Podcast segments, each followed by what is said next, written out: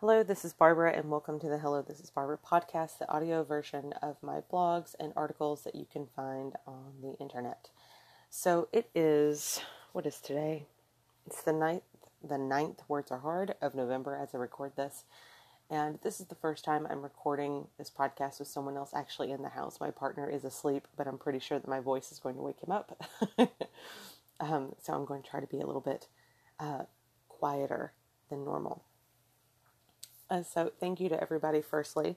Um, if you read the book using KU or if you purchased a copy of my new novelette, I really appreciate you. Every review is amazing and every purchase is encouraging and every read is encouraging. So, just thank you so very much. If you're not sure what I'm talking about, please visit pilgrimfowlpress.com. There will be links in the show notes if you are interested. So today I'm doing not a book review, but like a book confession. Um, I will be reading uh, The Testaments by Margaret Atwood, which is not the book I'm going to read, but the article that has the same name as the book. anyway, here we go. The Testaments by Margaret Atwood. This blog post was written only six days ago as I record this. After roughly six months of avoiding fiction, I dove back into the mix with this book, The Testaments by Margaret Atwood. Firstly, I love Margaret Atwood. Secondly, I'm not entirely sure how I feel about this book. I feel like The Handmaid's Tale was necessary, whereas this book feels more like piling on. I've referred to this book often as tragedy porn. The Handmaid's Tale left a permanent mark on me as a reader, as an activist, as a feminist. And this one just made me feel sad and sick at times. To be fair, it might be because of timing. I read The Handmaid's Tale when the temperature of the country, the United States of America, was a little different. Um, I do recommend that you read it, uh, The Handmaid's Tale, and this book for yourself. After discussing the Testaments, with several friends, I found that those who watched the television show The Handmaid's Tale really enjoyed the book, and those who've not watched the show, this includes me, feel the book is not really necessary to continue the story, that The Handmaid's Tale was complete on its own.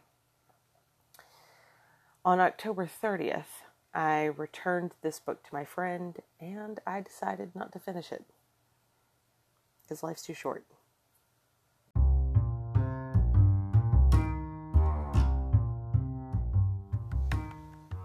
Okay, that was a really short and sweet one today. Um, just so you all know, the reason I mentioned that I love Margaret Atwood is because I do. I think she's fascinating. She's a fantastic writer. The writing of the book is not bad. Any book that gets finished is awesome. Uh, it's hard to write a book, it's a difficult thing, and Margaret Atwood is a master of craft. I genuinely believe that because I read the book and never watched the television show, that I don't that I am I am missing the desire for the story to continue.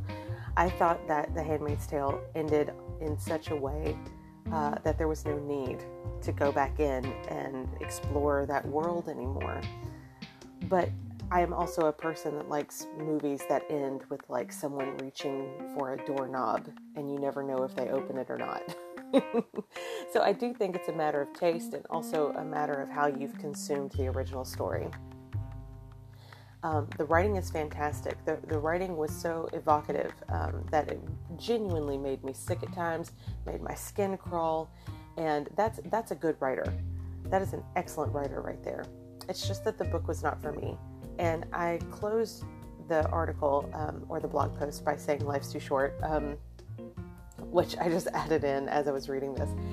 Uh, because in the last couple of years, I've decided that if a book isn't doing it for me, if it's not fitting my life at the moment, that I'll put it down. Whereas I used to be a completionist, which is how I read 100 books every year for the longest time. Um, and I've just decided to stop doing that, you know, because I'd like to read things that impact me positively or things that I genuinely enjoy. I have no interest in making myself uncomfortable if I do not need to be uncomfortable. So, if you read uh, A Handmaid's Tale, I'd love to know.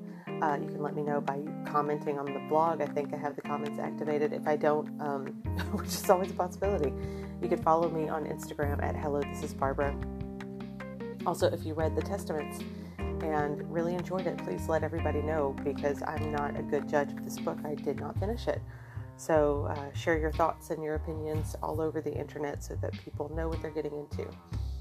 Okay, what else before I go? Yes, uh, A Christmas Ride Share by Lily Day is available on Amazon right now and is available in KU until the end of January 2020. So please pop over and give it a read. I greatly appreciate it.